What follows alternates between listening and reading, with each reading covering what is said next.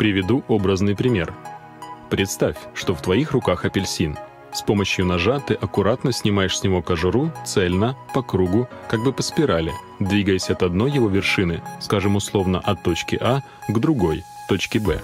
Если такую кожуру отделить от апельсина, то в привычном сложенном виде она будет представлять собой форму шара, повторяя контуры апельсина. А если ее растянуть, то она будет похожа на волнообразную веревку. Так вот, оранжевая сторона кожуры апельсина будет представлять собой в нашем образном примере спираль электрона, где на поверхности в районе точки А находится внешний заряд, а в районе точки Б изнутри, на белой стороне кожуры, внутренний заряд.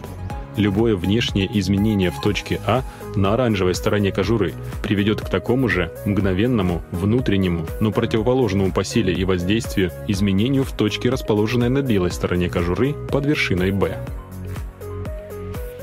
Как только спадает внешний заряд электрона, то под воздействием внутреннего потенциала спираль растягивается, и электрон переходит в состояние волны. Когда же снова появляется внешний заряд, который образуется вследствие взаимодействия волны с материей, спираль сжимается, и электрон опять переходит в состояние частички. В состоянии частички электрон имеет внешний отрицательный заряд или левостороннюю спираль,